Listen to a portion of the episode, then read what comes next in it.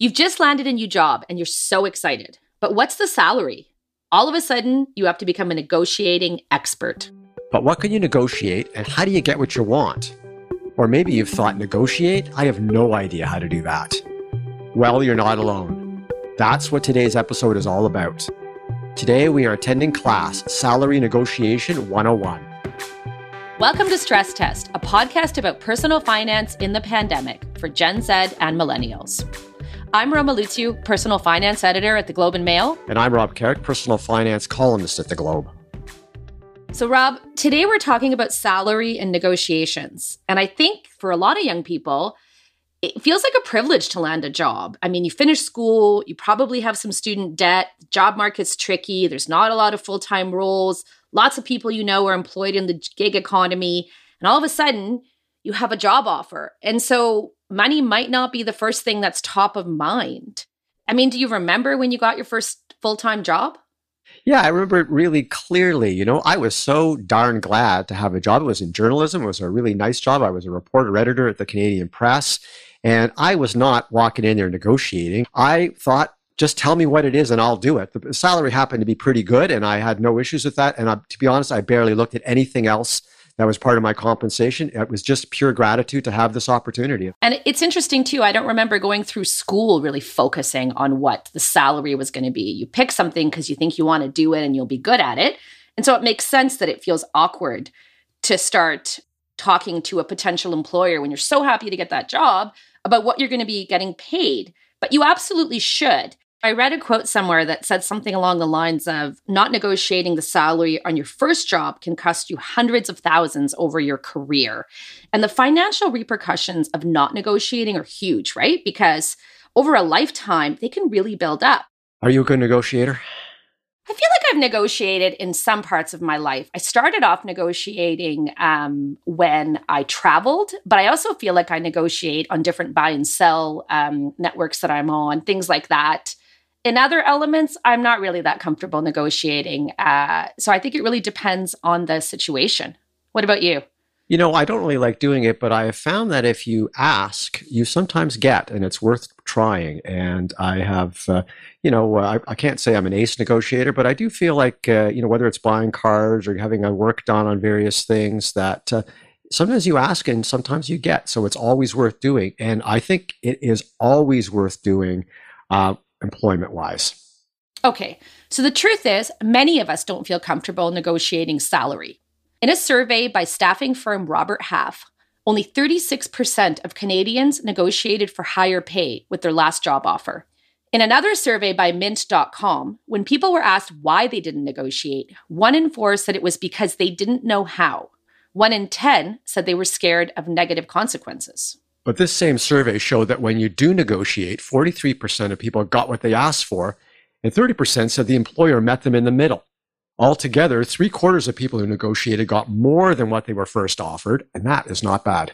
It seems like negotiating a salary is hard at first, but can get easier as you move further along your career path, if you have the right support network in place. That's right. When we were thinking about this episode and how hard it is to talk about money and salary, we decided to look for a group of friends who tell each other everything. And we found one. That's next. My name's Tara. I'm 28. I'm Julia. I'm also 28. And I'm Lisa. I am an engineer in Toronto. I'm Cheryl. I live in Toronto, but I'll be moving to the UK at the end of the month uh, to be a lecturer at a university. When Cheryl was offered a new job at a university in England, she turned to her group chat. I was looking at jobs in Canada and the UK, and British universities pay far less than Canadian, but they're also much more competitive. So I was looking and kind of saying, you know, like I could make $200,000 in Canada versus in the UK, I make the equivalent of, you know, $75,000 and it, people you know people ask well, well can you negotiate? Can you discuss in, in the uk and i wasn't afraid to negotiate. I just didn't know if you were supposed to. Meanwhile cheryl's friends talk every day in their group chat and everyone knew how relieved cheryl was to land this job. This is cheryl's friend tara. The big thing was Cheryl was really looking for a meaningful position. And so as soon as she got the offer, we were all just so excited. And then, you know, from there, Cheryl was sort of asking, how do I do this? How do I negotiate? But also, when do I negotiate? Here's Cheryl again. I got the job offer on Zoom and I was so shocked to get the job because it was my first interview. So they offered me the job and I basically just said, thanks. And he said, Do you have any questions? And I said, No. Then he said, Oh, no, most people ask about the salary. And I said, Oh, oh, right. Okay. What's the salary? And he told me the salary. And I thought, okay, well, that's more money than I'm making now, but not, not as much as I wanted. So I said, okay, ended the call. And then I was like, did I miss my opportunity to negotiate? All the friends in the group chat talked about it, and no one was really sure. Here's Julia. Yeah, it's almost like there's this like taboo on talking about it and asking about it that really makes it hard for you to approach those conversations. And so you do end up talking to your friends, being like trying to figure out is this normal? Do I do this? Like, what can I ask for? What's going to be insulting? I think one of the things that's really difficult about negotiating and salaries too is that because we are all quite young and I'm in an incredibly competitive field, I'm just happy to have a job. I'm not about to be like, hey, pay me X amount more. Even though all four friends have done a lot of school, they've never had formal education on how to negotiate. And what about the workplace? Well, negotiation has never come up for both Julia and Tara. Julia and I are not in a position um, as government employees to negotiate. And so when Cheryl first mentioned it, I went, we negotiate our salaries. Some people can do that. Um, and then it actually kind of prompted the conversation of, well, when do you do that? Right. Back to this question of when. Let's get back to Cheryl's story and her job offer from the university in England. So they then sent me a contract like two days later. And I was kind of like, I think I screenshot it and sent it to the group. And I was like, I just received this with the salary. Can I accept it conditionally and then negotiate later? And my partner was like, Yeah, I think you missed the window. And I was like, Okay, then when was the window? And I had no idea. And I guess I did miss it. So I didn't end up negotiating. I remember Cheryl saying that she had gone through um, sort of the email chain with her partner and looking at what what point should I have negotiated, and it was like five emails before that she should have mentioned it. And I thought, well, how are we supposed to know that? I, I felt so bummed for her um, because I think that Cheryl's skill set and knowledge, you know, deserves, uh, you know, a set salary or at least the opportunity to have that conversation. And she didn't even get that chance. The opportunity for this group to discuss salaries came up again with Lisa, who is an engineer. Searching for a job in the pandemic was really stressful. I had finished a master's and I was, I needed a job. Like I needed money. Um, I was paying rent in Toronto. So I, I needed a job ASAP. A few months into her job search, Lisa was lucky enough to land an offer. However, it wasn't her top choice company. In fact, her top choice was talking with her, which was great, but it was only for a temporary co op placement. But the other firm had offered me a full time job. She didn't want that job, and yet that offer pushed her to be bold with the company offering her the co op. I had to kind of just kind of ask for, you know, I'd really love to pick you guys, but it would be hard to turn down a full time position in this pandemic situation. In that same conversation is when I asked for the salary. So I'm going from talking a firm into, you know, bringing me on as a co op student to trying to convince them to pay me like a whole bunch of money. Lisa decided to go for it. What I had asked for was like low to mid 90s. And what I ended up with was 85, which I was very happy with. Lisa didn't get exactly the number she asked for, but she's getting paid more than she was before. And overall, she's very happy with where she landed. Now, Tara is about to move to Chicago, which means looking for a new job. And Cheryl is pushing Tara to get the salary she deserves as an occupational therapist or OT. When Cheryl first mentioned it, I thought, I don't know, Cheryl, OTs don't negotiate.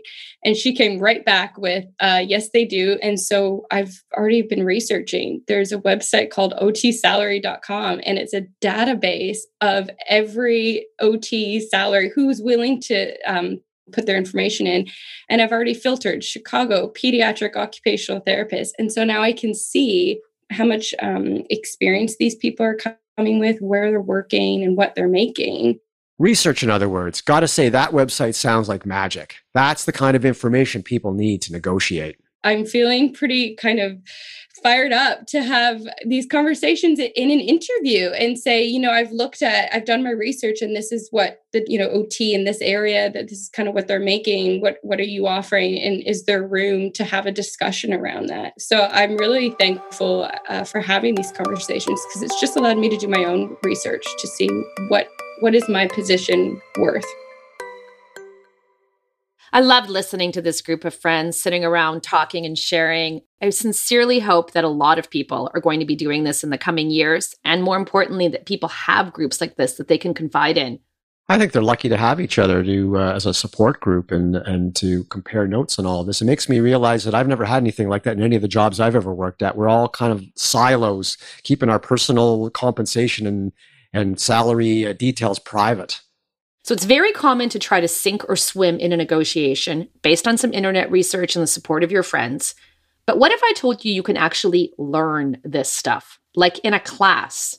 Well, we've got a professor of negotiation on the show today. That's up next. Hi, my name is Hadiya Roderique. I was a instructor in the commerce program and I taught negotiations for several years. I also was a lawyer and so had to negotiate as part of my daily practice. And then generally, I like to negotiate in real life. I have a real penchant for buying things on Etsy and eBay and Poshmark, and that involves uh, quite a bit of negotiation as I never want to pay the listed price. We're talking to Hadiya Roderique today because she taught negotiation to commerce students at the University of Toronto. Here's our conversation. Okay, we'll get to the negotiating salary in a bit, um, but typically, what level of negotiation know how do you see among the students when they walk into your class? Usually, not much. Um, I mean, people have had to negotiate in their lives. You know, you've tried to buy something on Craigslist, you've negotiated with your parents for a later curfew, these types of things. But most most of them haven't had to do intensive salary negotiations or any any you know buy a house or buy a car or something that involves a lot of dollars. So I'd say generally their their knowledge is a bit minimal. Okay. So what are some of the common misconceptions around this? I think that people think that you have to be a born negotiator, that you negotiate based on instinct, and that you either kind of know how to do it or you don't. But really, negotiation is a skill that can be developed. It requires a lot of practice, a lot of analysis, a lot of reflection. And I'd say the best negotiators are truly made, not born. Hmm. I think a lot of people think that negotiating means that you have a loud voice and you come in and you're slamming your hand on the table and you're making a, lots of big demands and you're sort of making the other person cower with your with your knowledge and your force but you don't have to be this sort of big blustery person to be a very skillful negotiator. Is there a lack of awareness around negotiating? You know, I'm thinking especially for people that are starting off in their careers. I think there's a lot of misconceptions and a lot of misinformation.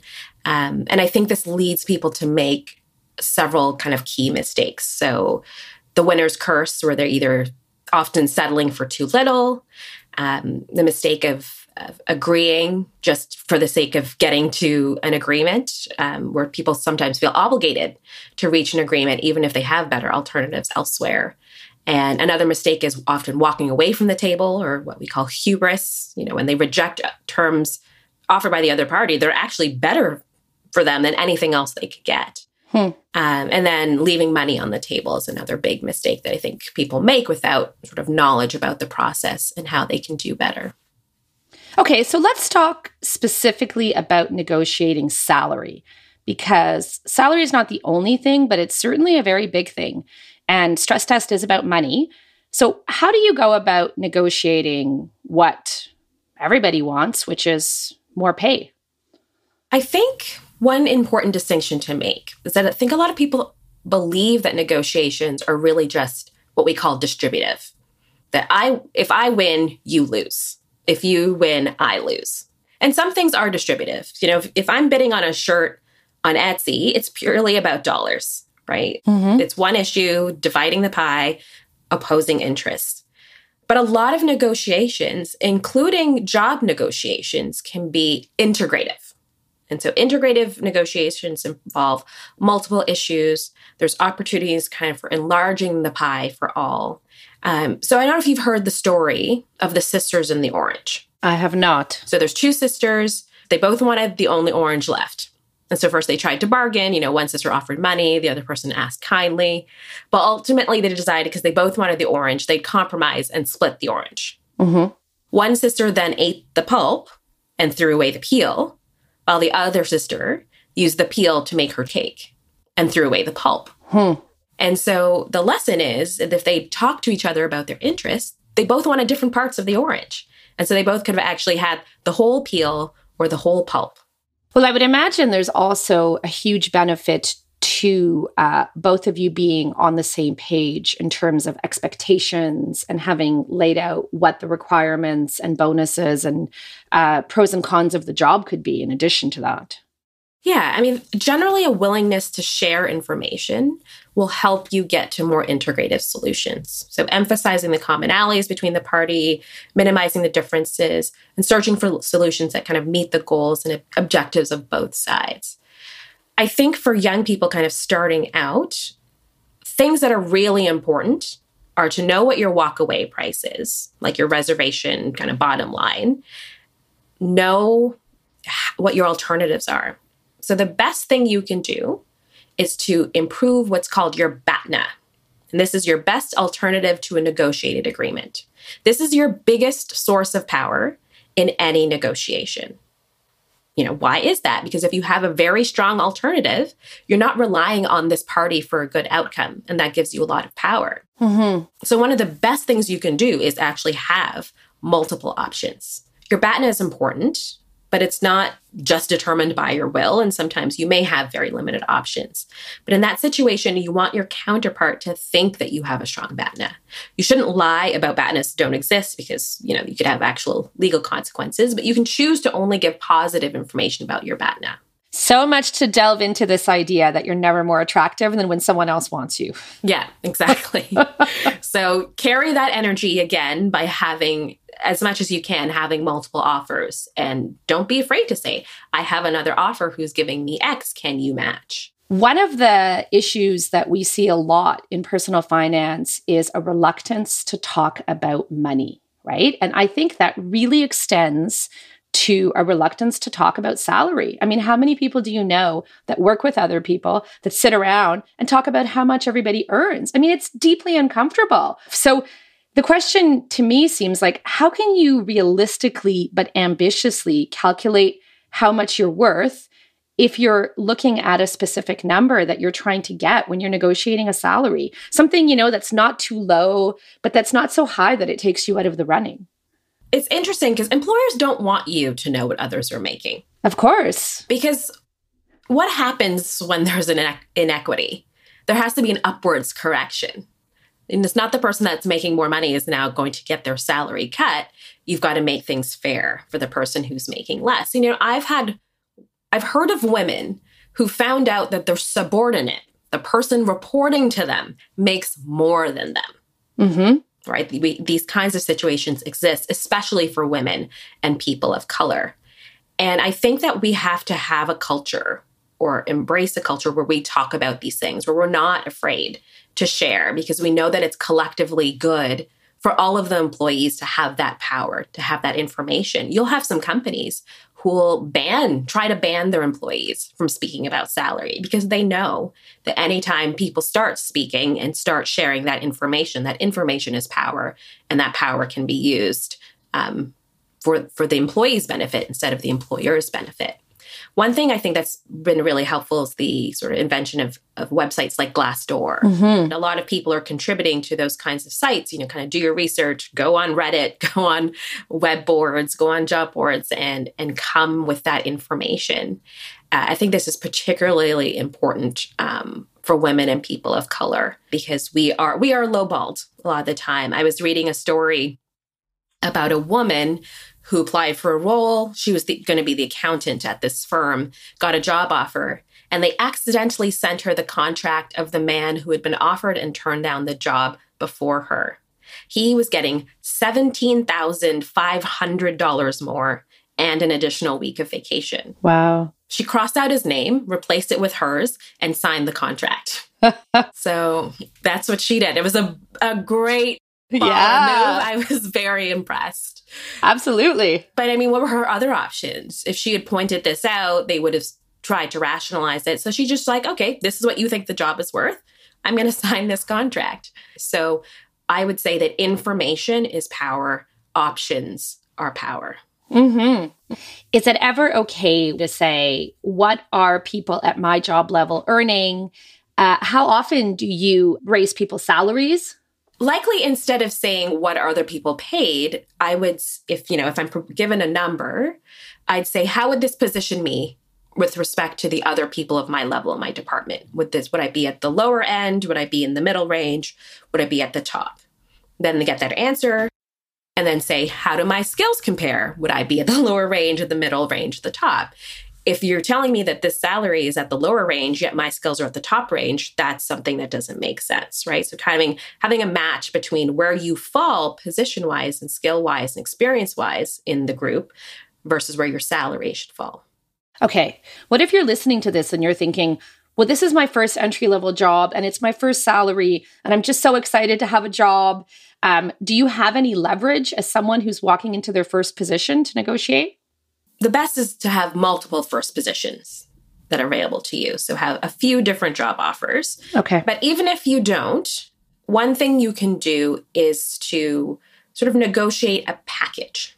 So they present something to you and if you want to counter, counter with three different options that are all sort of equivalent to you, but that have different priorities, because that will allow you to assess what's really important to the company. Right. So one might have more vacation, one might have a higher salary, one may have more mm-hmm. professional development opportunities. So uh, a generally a multi-issue or sort of package approach also lets you come across as, as less competitive or aggressive when there's one issue and you're just fighting over salary, the negotiation is more likely to seen as as adversarial, kind of win or lose. But if you have multiple issues, it looks like you're being collaborative, like you're being problem solving. You're like, if I give you this, then you can give me that. And this actually helps you be viewed in a more positive way. Okay, so what happens if they come back to you and they say, sorry, no, that's all we can do. Um, yeah, this is our best offer and you really do want to work there. Yeah, I mean, then it depends. Is it above your sort of baseline or your reservation point? Mm-hmm. So when you prepare, you want to figure out what's my reservation price, what are my best alternatives, and what are my goals. Mm-hmm. So if that offer is above your bottom line and you have no other options, then you take it. But if they come back with an offer and you have a second job offer that's going to give you more of what you want and is a place where you'd want to work as well, then you sort of weigh that calculus. But you should know ahead of time sort of what's important to you. Then you won't just be swayed by one thing. And because I think what happens is people fall in love with the place or they fall in love with a house or they fall in love with a thing. And then the emotional part kind of takes over and disregards the practical part. Okay. Are there any things to steer clear of in a negotiation? Like something that you could do that could actually damage your position? I would say making a completely unreasonable first offer. Right. If you're if you're starting out somewhere as a junior employee and you ask for three hundred thousand dollars, probably not going to go over well. um, so the more prepared you are, sort of looking like you're someone who knows what they're getting into, knows the industry, has done their research, it's going to be impressive, right? And I would say not negotiating. A lot of people don't negotiate. Have you ever been selling something on Craigslist or Kijiji where you make an offer and the buyer accepts immediately? And then when you get that item, you usually probably have the slightest bitter aftertaste, right? And you, that's happened to you. And so by asking for concessions, you often will make your opponent more satisfied. They will actually think more positively than if you didn't um, say anything and just accepted the offer. So don't be afraid to ask for for for things, especially if you can back it up with with research. Mm-hmm.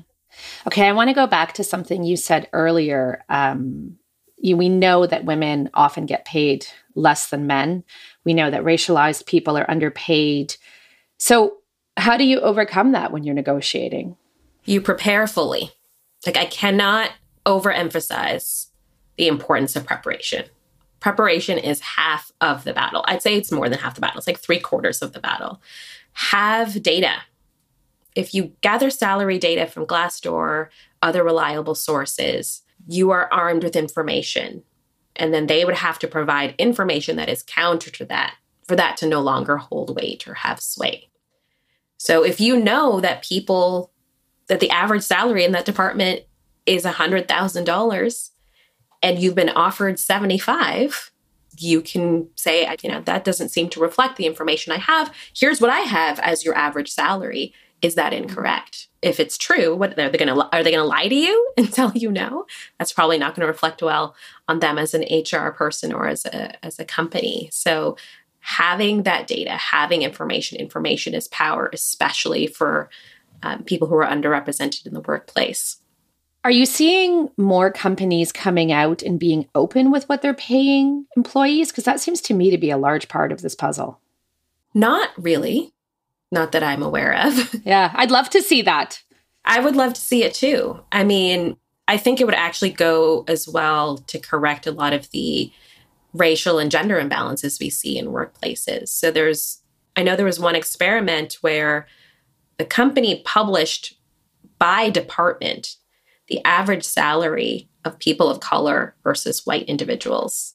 And within one year, that salary difference disappeared.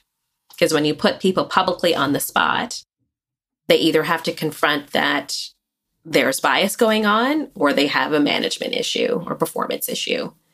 So it was actually just a bias. And so that ended up correcting those salaries. Mm-hmm. This, I think this episode is going to be so useful for so many um, young listeners. I'm so happy we did this topic. Yeah. Really, really excited. Thanks. I think Hadiya had some really solid material here for people who are thinking they're not happy with how much they're making and what avenues might be open for them to ask for more. I think she's really, I think she's really opened some minds here. What about you, Roma? I love the take that negotiation is not about conflict. I loved when she described how if you go into a negotiation properly and you come in there thinking about these are the things that I want and need from this job, and the employer can make clear what they want and need from the job, you can come out of there in a really mutually beneficial situation. And I think that's such a positive takeaway. It doesn't have to feel like conflict or a war, it can feel like something that's a win for everybody. I think we have to recognize that some people might not have the leverage in their jobs, their industry to ask for more money, but there's always ways you can better your position in the workforce. It could be more vacation time, it could be a different benefit package. Always be thinking about how you can work with your employer to be in a better position. I think that's a great lesson to take away from this. And that brings us to our takeaways for the day. One, be prepared. Do your research, talk to people in your field, get on the internet. Start negotiating from a position of power, armed with reasonable but ambitious expectations. Two, have a fallback plan. If it's possible, negotiate with more than one potential employer at a time. It will make you more attractive and leave you with more options. Three, negotiation is not just about salary. You can ask for more vacation time, further training, flexible work arrangements, better benefits, or other perks, whatever it is you value. Four, not negotiating means you could be leaving money on the table, money that could be used to pay off debt, save for a down payment, or start investing. Don't make that mistake. Thank you for listening to Stress Test. This show was produced by Hannah Sung and Latifa Abdin. Audio post production by Kyle Fulton and Carle Ream Neal. Our executive producer is Kieran Rana. Thank you to our group of friends for sharing their story with us. That's Cheryl, Lisa, Tara, and Julia in Ontario. If you like what you heard, let the world know. Leave us a rating and review at Apple Podcasts. And if you know someone who wants to figure out how to stay on top of their finances, send them this show. You can find Stress Test at Apple Podcasts, Google Play, Spotify, or your favorite podcast app. And you can find us at theglobeandmail.com, where we cover all things financial. Thanks for listening. Now get out there and negotiate.